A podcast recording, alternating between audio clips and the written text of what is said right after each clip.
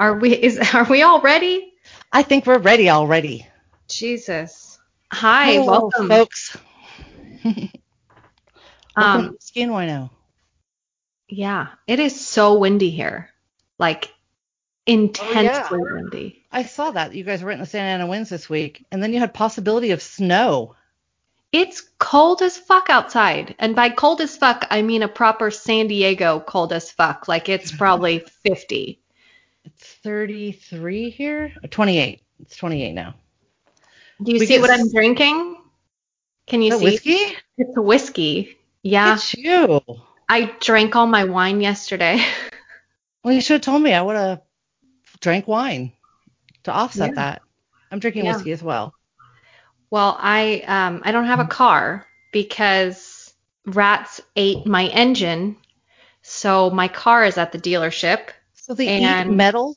They eat like steel. They it's the it's the wire harness. So it's like the place where all of my wires are connected to the engine. So ah. They can't just replace the wires. no, I, I I mean I don't I'm not a mechanic. Did you know they had that you had rats in there? I mean, No. before, like No. Marquand, he had like the, you know, he knew building up before that went bad. I knew it was a possibility because I've I've had uh a couple years ago my battery was I needed it to to get it replaced and I just kept putting it off and putting it off so I had to jump my car all the time with um like I had this portable jump start thing. So at that point I knew that there was rats because I um had to lift my hood all the time to like, you know, jumpstart my battery. And I noticed rat droppings. So I knew it was a possibility. I just had no idea. And your car is parked outside. Like you have this whole neighborhood to like chew on. Yeah. And aren't rats not allowed there? I mean, you're pretty in high end territory, man. No, not for the not for the price of living Right? out here. We should not have any rodents. I totally agree. That's rude. Well, one of the rodents around here, I think like Escondido area just tested positive for the plague again. oh my God. Man, we really are in end times. Jesus. We're bringing back Like- the plague. COVID wasn't enough. We have to be living in some simulation where a 6-year-old got the controls and is like, let's see what let's see what happens. Let's see what we can do from here. That's funny. We're Um, trying to spring clean here, but I've been up on the computer most of the day. Spring clean. It's January. Well, you know, we have visitors coming on Thursday, so we have to. It's actually not a lot, honestly. Like, we're like, okay, we're going to do the downstairs today, the upstairs tomorrow, and it's like, it's really not that bad. We haven't lived here long enough. And Yeah. we don't get the dust that I got in California because we have grass, so we don't have the dirt yard. Oh, right. It's a it's a hundred times simpler to clean here. Cool. So it's So mostly you have that- laundry. That one perk. Yes, that's so far. The only perk is I love the house and I don't have a dirt backyard. Instead, they drag snow in, but you know, snow dissipates, so Yeah. or melts to make it easier as opposed to dissipate. Um, Using big words today. Well, our stories are going to bring us to a place where there's a lot of snow too Yes. For some reason, for no reason at all, we're going back to Wisconsin. Because there's so much weird shit that happens in Wisconsin. Like, I mean, it's insane. The amount of killers and weird shit that goes on there. Sorry, Amber, you run, hurry. I know. It's, I totally thought you were going to pick the same thing I did because I am tramping all over you today as far as it's totally true crime more than it is anything paranormal. mm, But- I'm excited. I was super into it and I was like, and it was under hauntings when I was doing my 3 a.m. research like I do, Ah, but really it's more true crime. But I was like, it's too cool to pass up. Sorry. yeah. It's not Ed Gein's, is it? No, is he in Wisconsin too? Yeah. Are you serious? I'm not kidding. Uh, That's like Jesus. Dahmer, Gein, I did not know that Gein was Wisconsin. Steven Avery. Really? Yeah, Manitowoc County. Oh, that's right. That's right. That's so funny. God, you're right. What's Yeah. up with you, Wisconsin? Is it I it freezes your brain out there? What's up?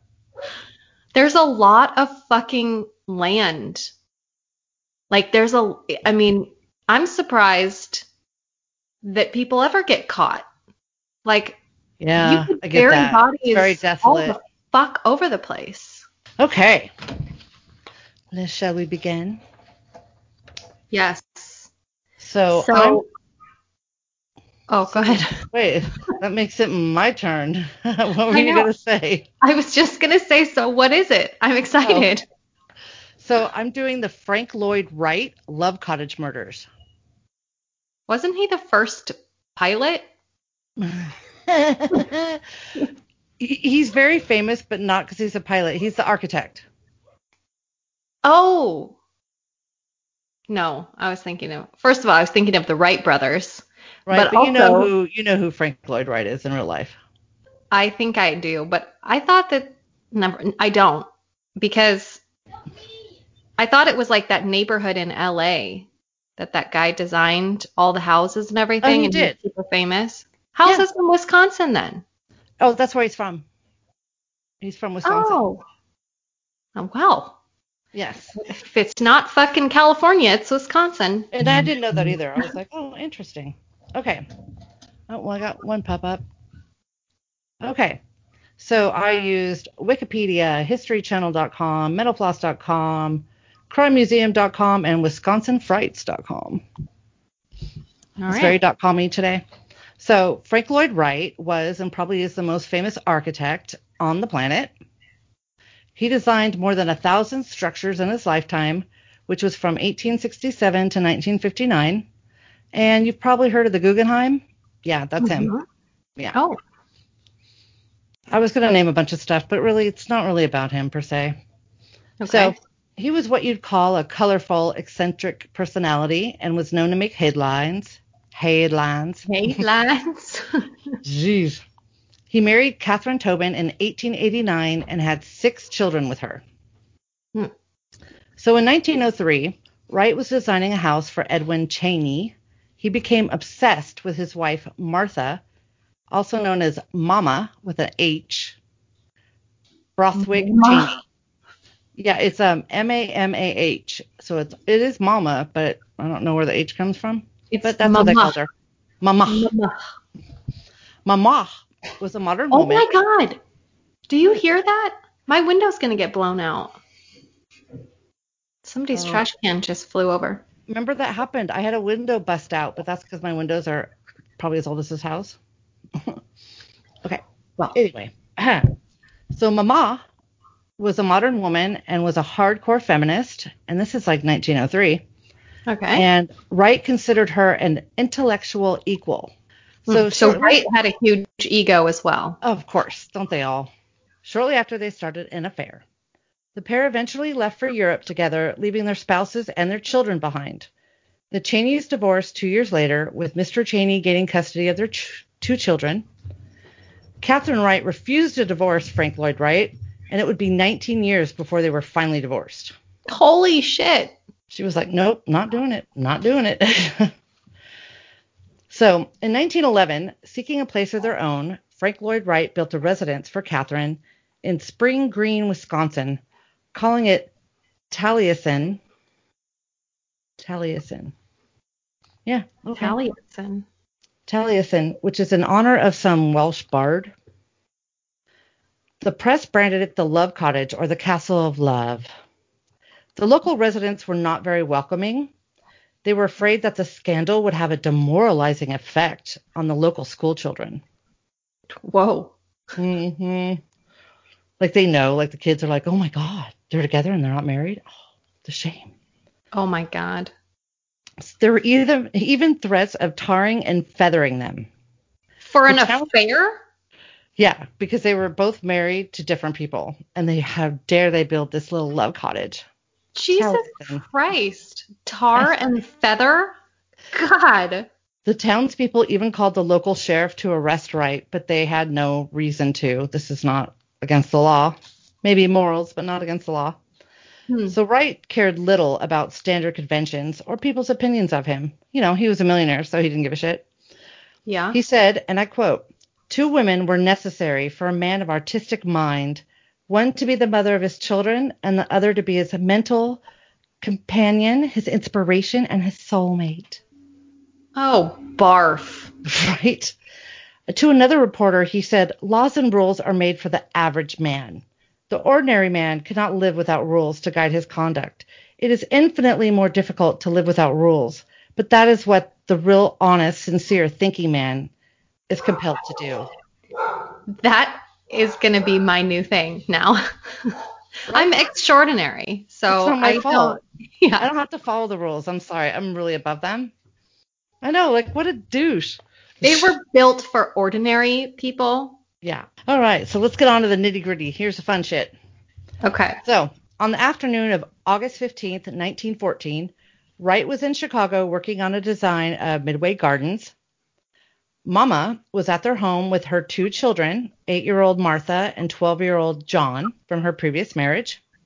Mama and her children sat down on the porch to wait for their lunch to be served.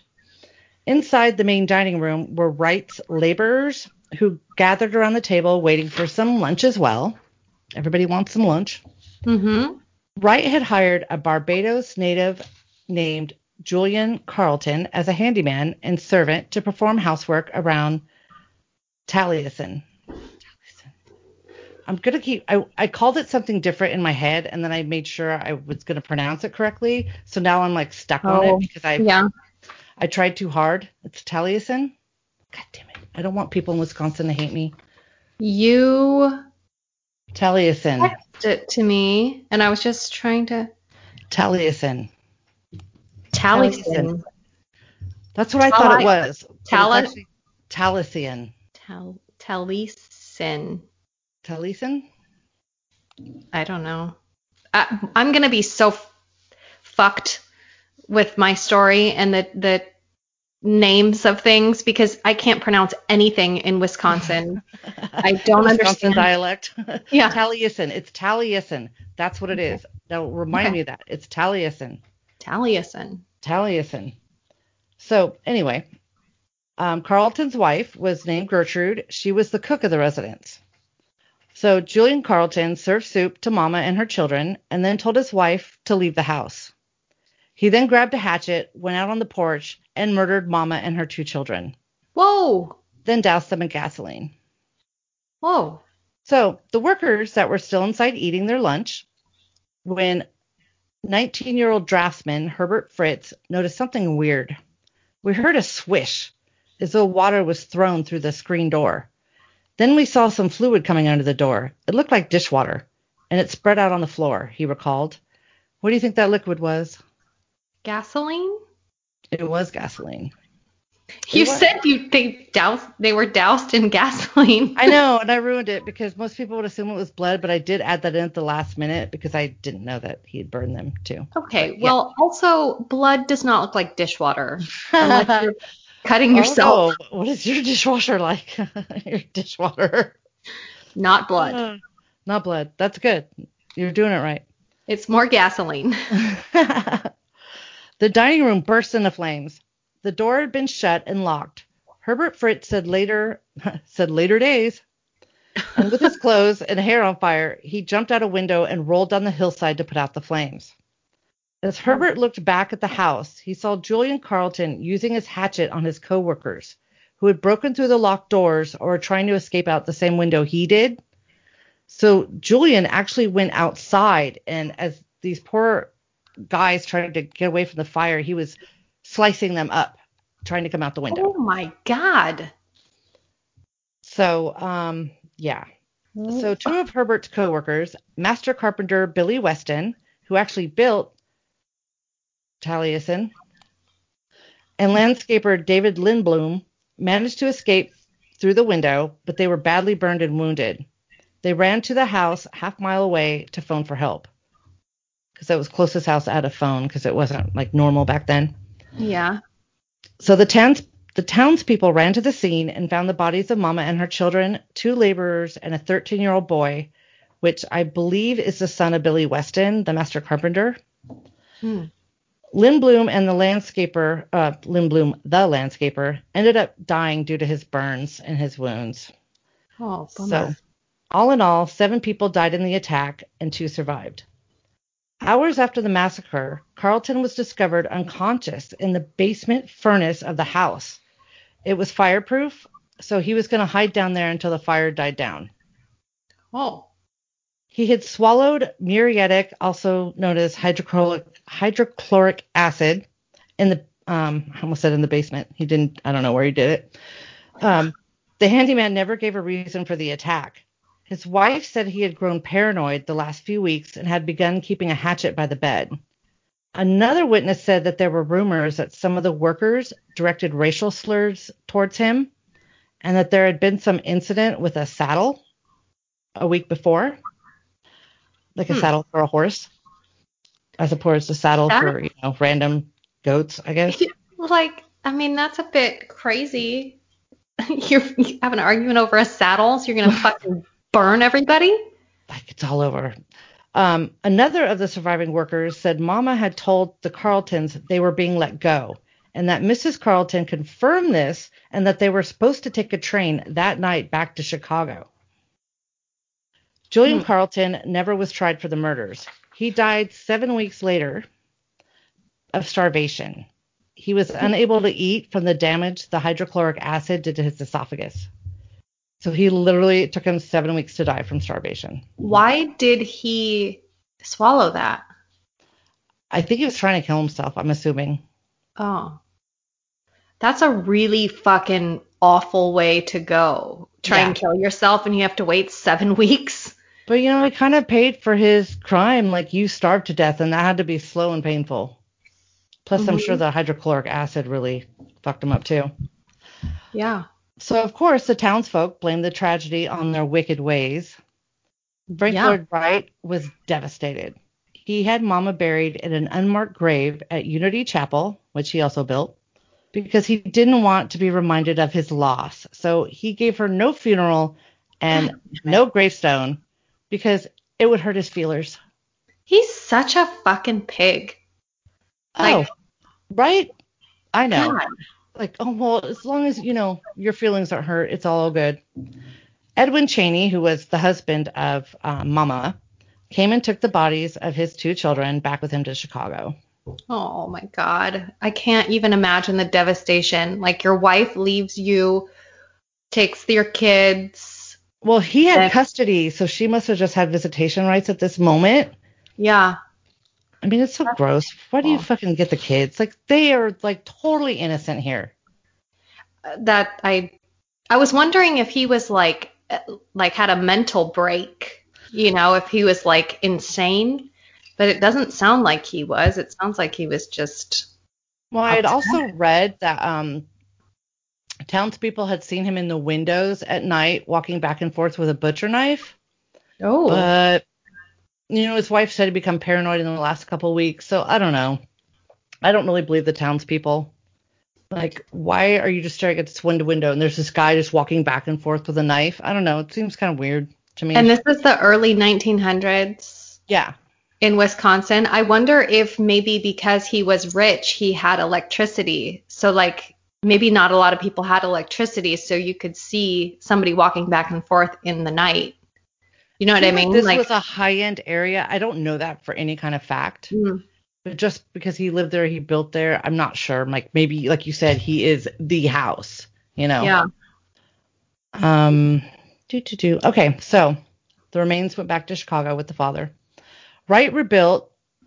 God, I wish I would have Taliesin in Mama's honor, and by the end of 1914, which was the year this all happened, it was completed, and he had already found a new love of his life, who had written to him to send to send her condolences. Oh my god. Mm, yeah. So the two waited 1923, and in 1925, the house burned down again. Julian Whoa. Carlton's ghost came back seeking revenge. I'm kidding. That's not true. Uh, Um, the house did burn to the ground, but it was but it was faulty wiring of a new telephone system that they had just put in that got struck by lightning. Um, at that point, I might be thinking maybe this is my karma. Like Right. a, t- a lightning to your telephone. Brand new telephone system. Yeah. Others say the land is cursed. Right, once again rebuilt the house, and today it's a National Historic Landmark. The 'cause no one is, will live in it. the site is considered the deadliest single killer rampage in Wisconsin history. Hmm. So, where's the haunting, right? I mean, I do paranormal. Where's the haunting? Mm-hmm. So, I mean, you know, the most horrific tragedies are the ones that seem to have the most are the most likely to be haunted. Mm-hmm. So, while it was burning the first time, the rescue workers carried the dead or dying victims to a cottage on the hill called Tan-y-Deri. It's also where Wright's sister lived. Hmm. Today, there are numerous accounts of strange happenings. Witnesses have seen lights flashing on and off when no one is there, windows close and open all by themselves. People say there's phantom smells of smoke and gas, like it's actually really common to go up there and then get these huge whiffs of smoke and gas. Doors slam by themselves, and quite often you can hear children's voices screaming for help. Oh God, I wouldn't like that at all. I think I'd rather smell gasoline. Absolutely. Like that's horrific. Poor friggin' little kids. Um, which is actually what I wrote. I wrote poor little kids. Is- Witness, witnesses claim they are often they often close up the place at night because it is somewhere you can visit, and then the next day they come back and everything's open again. And they say this happens all the time. Like Probably it's more frequent their not. their spirits are too concerned with it being closed up that somebody could light a fire outside. You know, that's probably you know what you're probably super accurate actually on that. They're Yeah. like, I don't want to be trapped in here again. Yeah, no, not at Um, all. Locals claim that you see an apparition of a restless woman in a white gown. The ghost appears to be Mama, and she's looking for her children. Oh, well, yeah, because she's not buried with them. Right. Her fucking husband couldn't be bothered to look at her grave.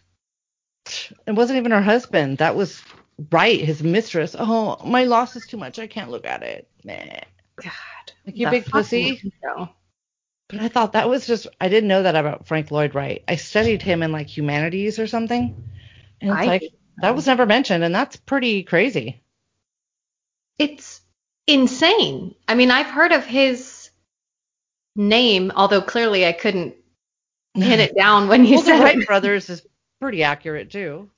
But, um, well, and then as soon as you said it, I knew it wasn't the Wright brothers because they're from North Carolina, Oh, not True. Wisconsin. But you know, my brain wasn't working that fast. So I'm like, you're gonna see this murder and you're gonna do it because it's it's like epic.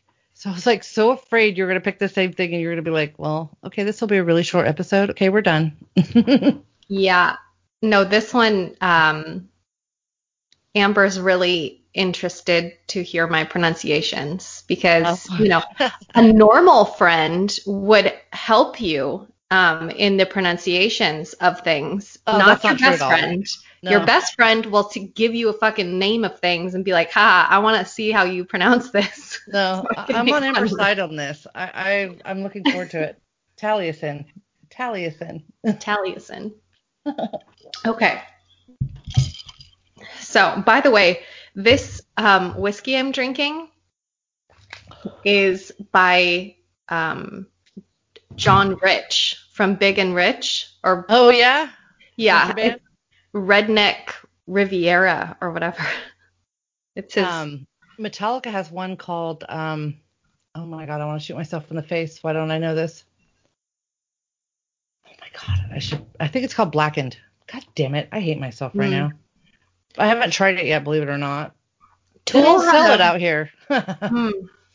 Tool had a wine for a minute that was named after that wig that prostitutes would put on their privates. oh really? Oh, a Merkin? Yeah. Oh, that's funny. And I, I actually got him um, Maynard to. He was in Hillcrest signing him at Sprouts. Oh yeah. I got him to sign one for Steve when he was alive because he loves Tool. It is called We- Blackened. Oh, it's called Blackened by Metallica. Did I say that? yeah. Okay. Oh no, yeah, I think so. I think I did Yeah, too. we had one that was signed as well, and um, I was out of wine sometime last year, and so I looked on eBay to see like if signed bottles were, you know, like if they were worth anything, and some people were selling them for like 300 bucks, Wow. and I was like, I don't fucking care to do that. I'm drinking Right. it. Like I still Sounds have like a lot of work. Yeah, That's all I that still- matters. Yeah. Right? But yeah, I I was like the wine in here is worth it more to me to drink. I saved a bunch of Game of Thrones wine, and then, like you said, it was I got desperate one day, and I was like, whatever. They sell it. It's a thing. People have it. Who cares? yeah. It's terrible wine, by the way.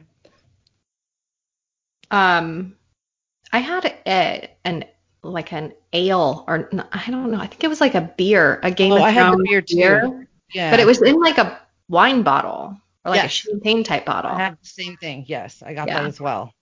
We drank it, I think, during the finale. Yeah, we drank it during something we were watching. But I mean, we one of the episodes we were watching Game Right. of Thrones, not just That's something. two. I'm pretty sure it was the last season we demolished the beer and the wines. All right, so my story. This case is obviously out of Wisconsin. Um, I have already said that I cannot pronounce any of these towns, so and you'd think like I've been out there quite a few times and I still can't I can't figure it out. It's almost as funny as when people come to Southern California and start pronouncing all of the Oh, yeah. Spanish words. All the J's, Jamaica, Yeah. Jamul, La Jola. La Chola. Well, and I I grew up in a town, the next town over from me, Rancho Penasquitos, and people have a hard time with the Penasquitos part, the enye. I get that.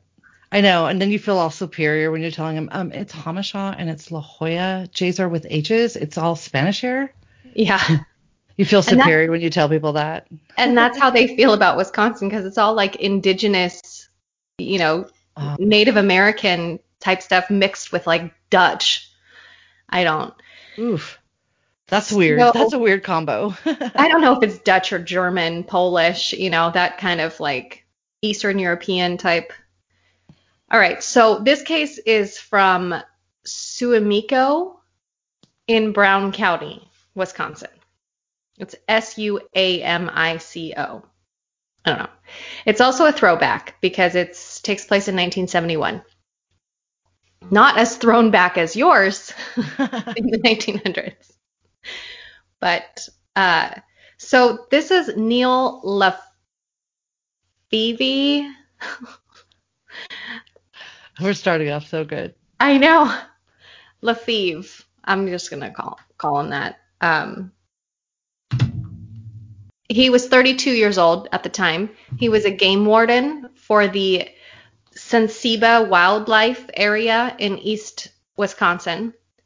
And his family became concerned about him when he did not show up for his birthday party. So everybody was over, friends and family. They were going to celebrate him turning 32. And uh, his wife was like, This is not like him. We have to go look for him. Which, I mean, for your own birthday party, yeah, you can't not show up to that. My brother did that one time. Oh, He didn't show up to his birthday party that was at my house, but oh, awkward. it's not unlike him. So we didn't go look for him. um, so the next day, September 25th, 1971, they found Neil's truck abandoned and a large pool of blood next to it with two 22 shells, empty shells near it.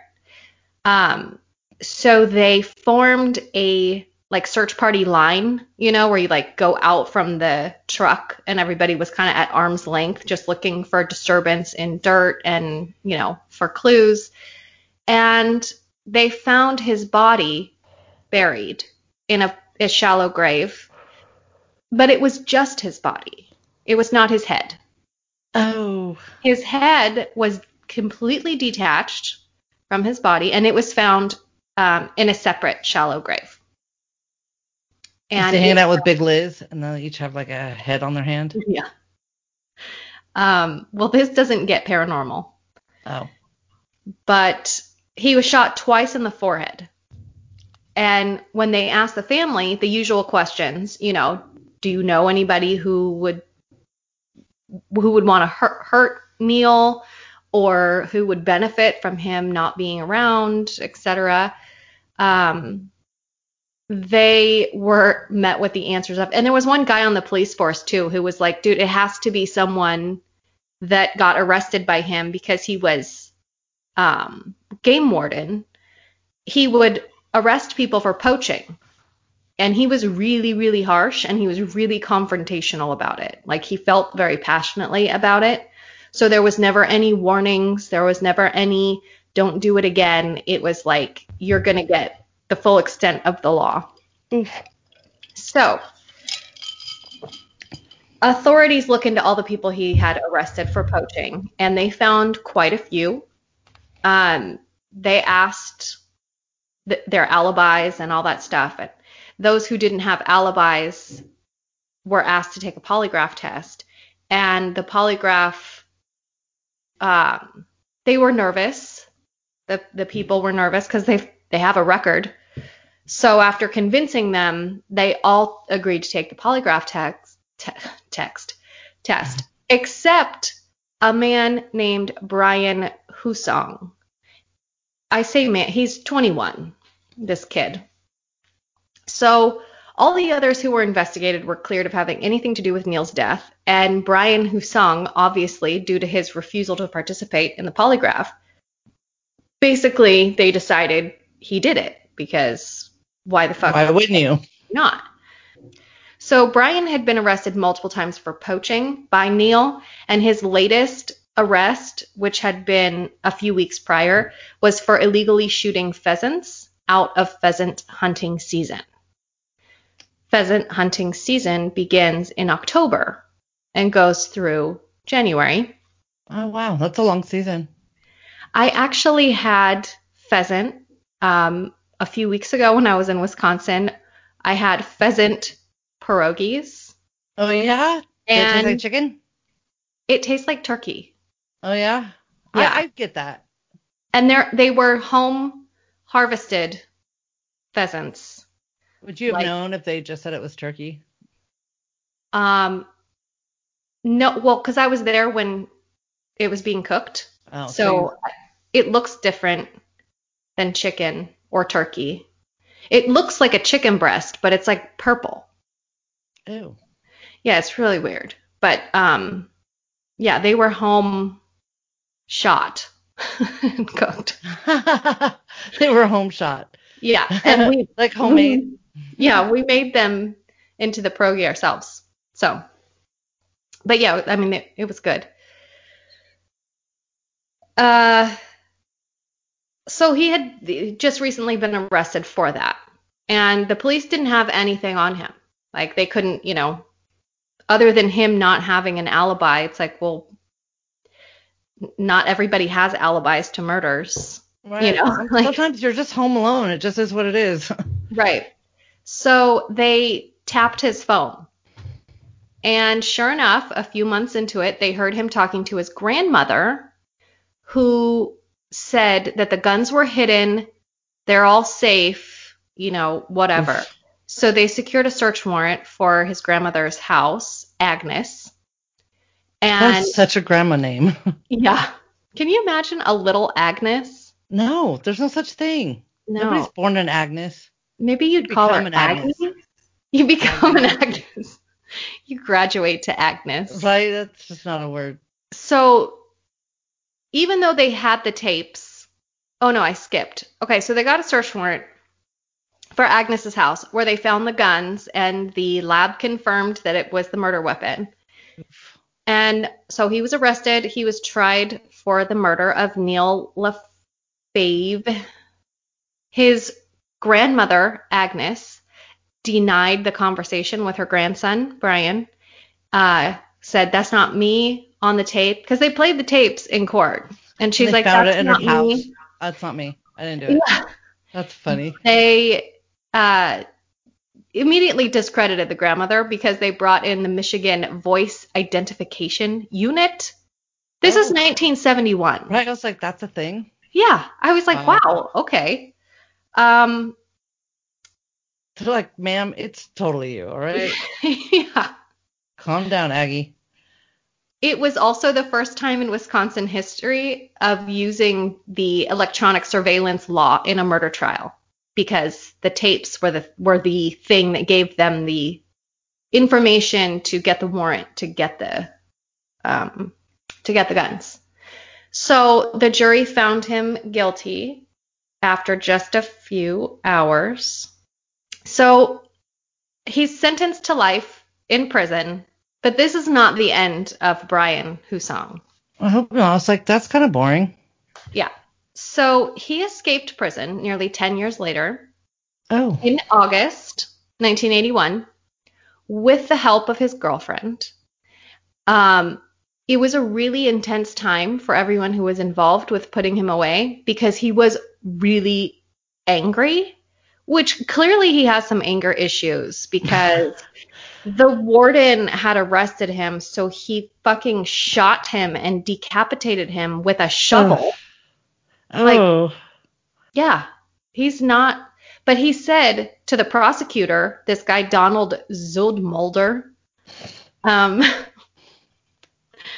he said, "quote I'll kill you, you little son of a bitch," as he was as he was being let out of court.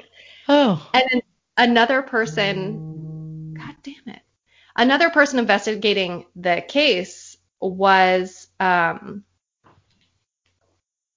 in the police car with Brian when he was being taken to Wisconsin State Reformatory Prison. Uh, the officer's name was Maury, and it's reported that Brian told Maury, if I ever get out, what happened to Neil will look like child's play compared to what I'll do to you. Damn. And it was after he had said, uh, Murray said, like, why? You know, why did you do it? Because after he was convicted, I- I guess he felt the jig was up. And so they were trying to figure out, well, like, why did you do it? This poor guy, I mean, he's a 32 year old husband, father of two kids, four and two years old. Like, And big deal, like- you got arrested for uh, hunting Yeah. outside the realm. Like, like there's worse things, man. It's not gonna ruin your life. Well, I don't know what the stuff was back then, you know, like what the the punishment was. I imagine you wouldn't be a- applicable to apply for another be. hunting license. No, But that's a good already- point. That would be a big deal. hunting, who fucking cares? You're already That's illegally shooting. that's a good point too. Like, That's a good point. So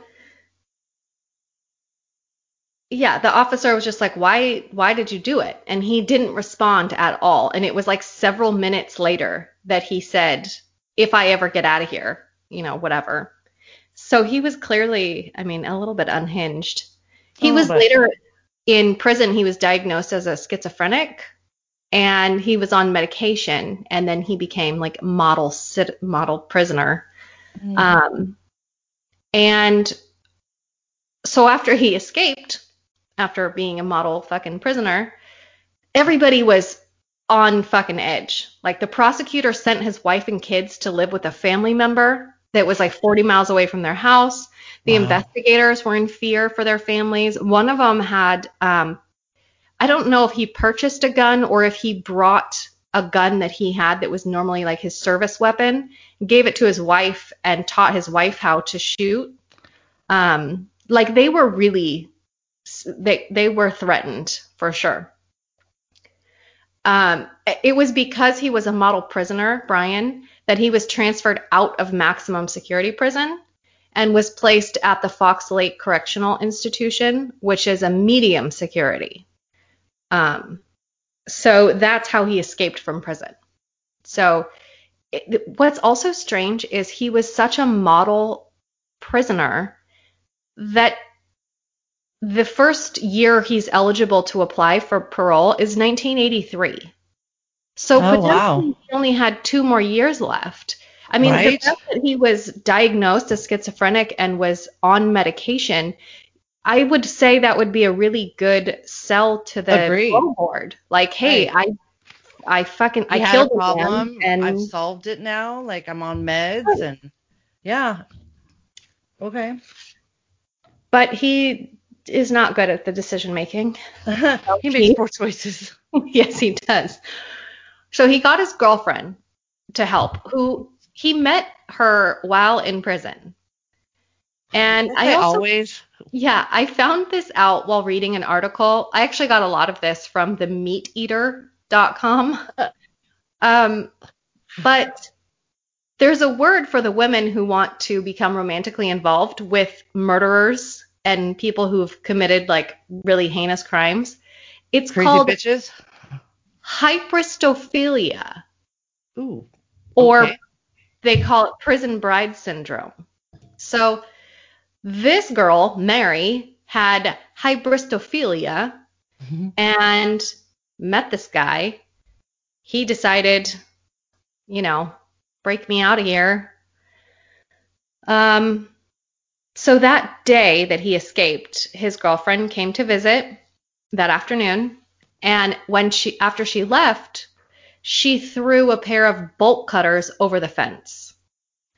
Like, how the fuck do you like? So nobody can get out, but yet you can throw whatever the fuck you want over a prison gate?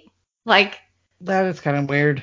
it is weird. So after dark, he went and got these bolt cutters and cut the fence. And his girlfriend was in her car at a predestined, a pre-designated um, spot, which I thought it was pretty clever. So she didn't have her headlights on, obviously.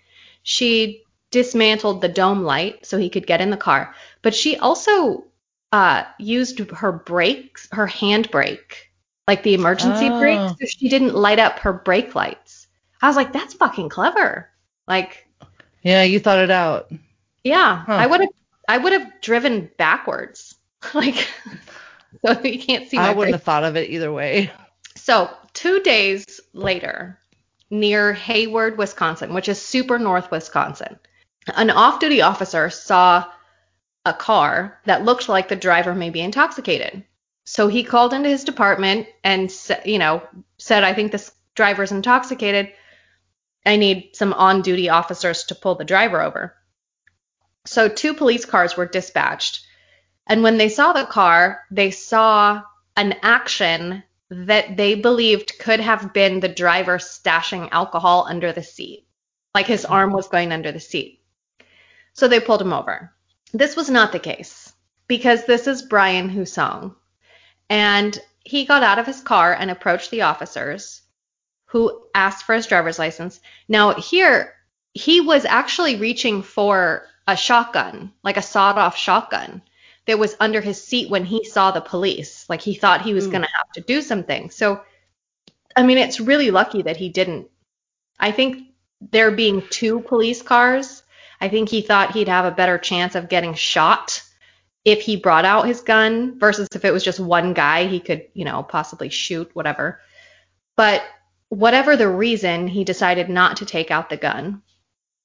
But when they asked for his driver's license, he said, Yeah, sure, it's in my car.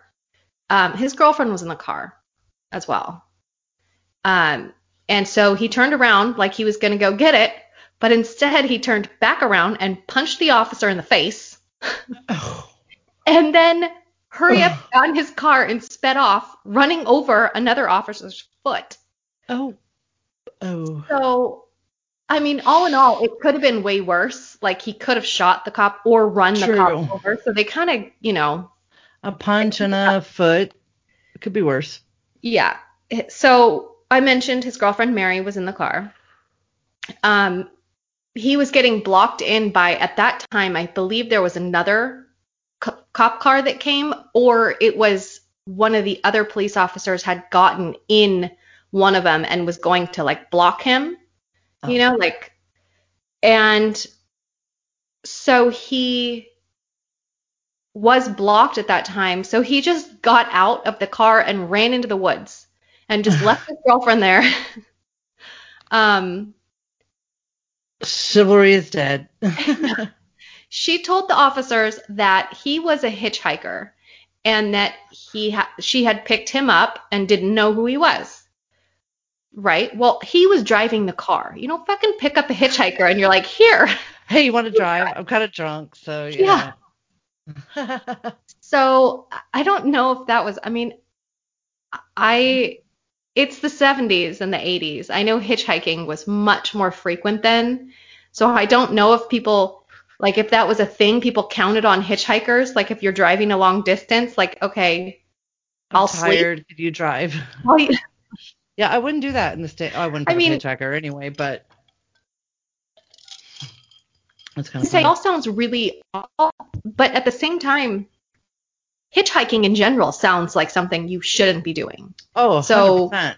I don't know. I don't know. The judgment's a little off there. So the cops are like, you know, she gives him a fake name, says I hit, I picked up this hitchhiker and whatever. Um, even though it's a stolen car, you'd think you'd say I was a hitchhiker. This guy picked me up. Like, that would have been that would have made a lot more sense. yeah, now you're in a stolen vehicle. I don't, whatever. Why would you use a stolen vehicle to pick up a someone escaping from prison? That just seems more likely to get caught. No, no, this was. Oh, no, I'm sorry. It wasn't stolen. It wasn't stolen. It's. I'll get to the stealing of cars. So after this whole thing, Brian stole a car and then he would drive it for various time and then he would ditch it and leave it Okay. abandoned. Because he left. Mary behind. He was like, Right. later, you got me out. See ya. Oh. So that makes sense then why it is her car. Okay. But she had her purse with her. And the police looked in her purse and found her ID and two knives and a receipt for a 44 handgun. Like, so the cops were like, yeah, this is, you know, this, we know who you are, whatever. So December 10th, okay, that was, um, 12 weeks. He was on the run. And stealing cars and, you know, doing whatever. They're trying to find him. They tracked down some information that there were two brothers that were close to Brian in prison, and their family owned land around that area. Like, it's really common for people in Wisconsin who hunt to just have land up north, like Yeah. with a little shack and just, you know, Yes. they just go hunt. They do it a lot here too. Yeah. Yeah, so they they had family that owned land up there. And they found that Brian had been in contact with one of these brothers. And one of the brothers cooperates and shows police the land and they find this shack. It's a 12 by 12 cardboard shack Oh wow. that he made. Um okay. it's December. Just buy a tent, man. It's dis- it's fucking cold there. I don't know how he was in cardboard. Um maybe they built cardboard different in the 80s. I don't know. Maybe it was super insulated. We just don't know. If I was making a shelter out of Amazon boxes, I was just gonna say that mine would be out of Amazon boxes. it would not hold up. No, um, not. so they find this, right? They've got like 50 I was I almost said 50 hundred. Like 50 or 100 cops that are all like from seven different agencies and they're all surrounding this like in the woods because he's fucking crazy. Yeah. Well, and he's told people, I'm not going back to prison. Like, I'm not fucking doing it. So he was talking, the, the cops were talking to his friend who was in prison with him and was like, yeah, he said, you know, I'm not going back to prison. So he was armed and dangerous. Um, so this officer, which this sounds like some Manitowoc County bullshit, sets his shotgun down out of reach to take a piss. So he is in a snowsuit, like a bib, you know, like a a bib suit, whatever you call them.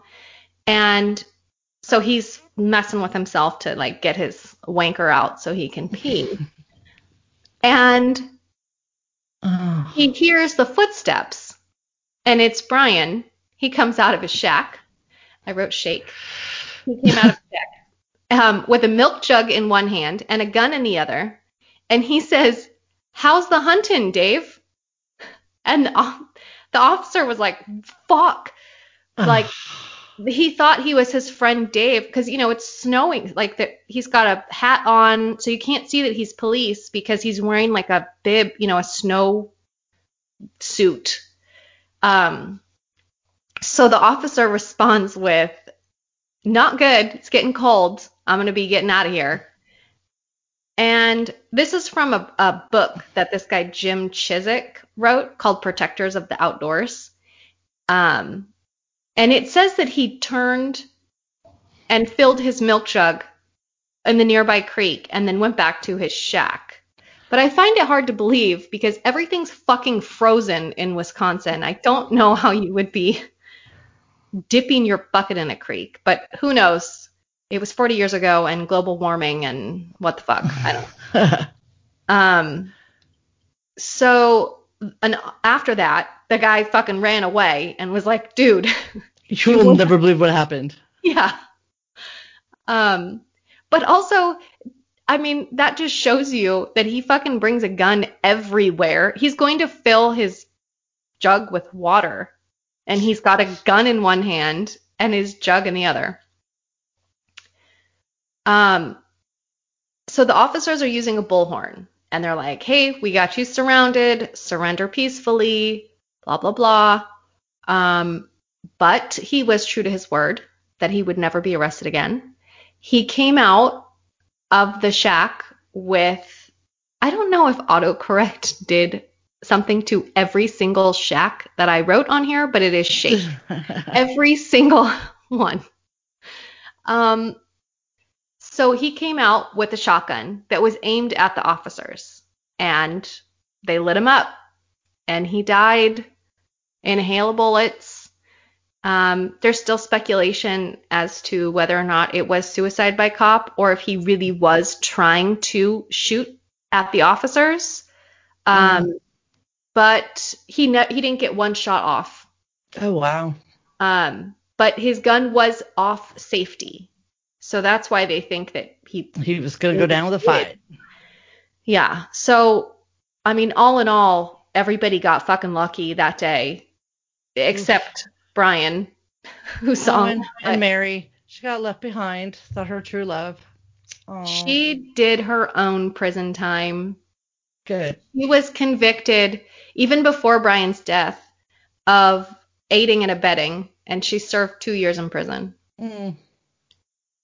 Hope Yeah. it was worth it. And then he just bailed on you like a dick. Yeah, I don't know what the appeal is for someone in prison. Like they, I think it's because they can't cheat. You know where your man's at all the time. oh my god. I think it's an insecurity thing. Like, well, I always know where he's at. that's insane. I don't know either. Like, that doesn't sound appealing or. It's like you he's a criminal, but he's not even a good fucking criminal. Right, he's a murderer. there. Well, not even like murderer aside. I mean, I would not want to be sleeping with a murderer.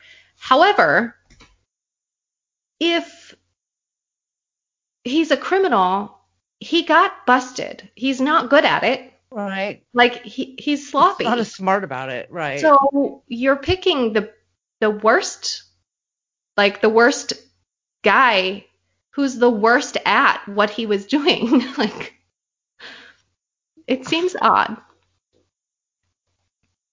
If we could, I mean, that's a whole nother fucking podcast about women that fall in love. You know, like, what's his name? Scott Peterson. I mean, they say he gets like a thousand letters a day oh, Yeah. because he's good looking. And I just like, what makes you think to write to a murderer? Like, he Did- murdered his wife and baby. Did you watch um The Night Stalker on Netflix? Okay, so I'm actually in the middle of it right now. Yeah. I just started watching it a, a couple days ago. Because Richard Ramirez had people in court, Like he's good looking. So unattractive. Yeah. His teeth are so fucked up. But these and these women are like good looking women. He was a Satanist. Like, there's nothing good about Richard Ramirez. Nothing. no. There's nothing redeeming about this piece of shit. Yeah, There's that redeeming about people who I would love to interview someone that was into that. Like, that would be like, why? I would love to interview somebody like that. yeah. Oh, my dogs are like, um, it's past dinner time, mom. I So- mean, fuck. I, I know, I know, it's dinner That's gonna be my new line. I'm insecure, but I'm not prison wife insecure. Just so you know. yeah. I mean, as a woman, we're automatically a little insecure. oh God. I blame it on the fashion magazines. But that's a whole different episode, too. Mm-hmm. So, on that note, Burr, Wisconsin. Yeah. Oh, yeah. Oh, can you name this episode? Oh, for corn's sake. Oh, for for corn's sake. I went to a corn festival in Loyal, Wisconsin a few years ago. I bet they had really good corn. Oh, yeah. They You told me that story. That's right. They did. Yeah, it's on a conveyor belt and you just get corn and then you dunk it in like a vat of butter. I mean, Mm. it's so good. I would eat it. I'm, I'm, I'm on. I'm in it. Yeah. Yeah, for sure. Yeah, for sure. Well, and it's Wisconsin butter. It's fucking, you know, they got all the dairy out there. So, Freshly churned. yeah. Good times. All right. Well, with that, we'll sign off, I suppose. I suppose. I feel like you're still speaking Wisconsin over here. Um, no, but I did learn something Wisconsin when I was just out there. Um, they say or no at the end. Like, do you want to go get some dinner or no? Like, it is really funny. And I assimilate to places that I go way too fucking fast. Like, I would be the bitch who goes to London and comes back with an accent. You're gonna be Madonna. Yes. I'm not, I just, it starts to, I just start to say things like, um, okay, if I start saying crick or warsh or something, somebody better have it talking to. Me. I should have it talking to. go pick your switch. Warsh. Oh, my family says stuff like that. Um, all right. Well, we should go or no.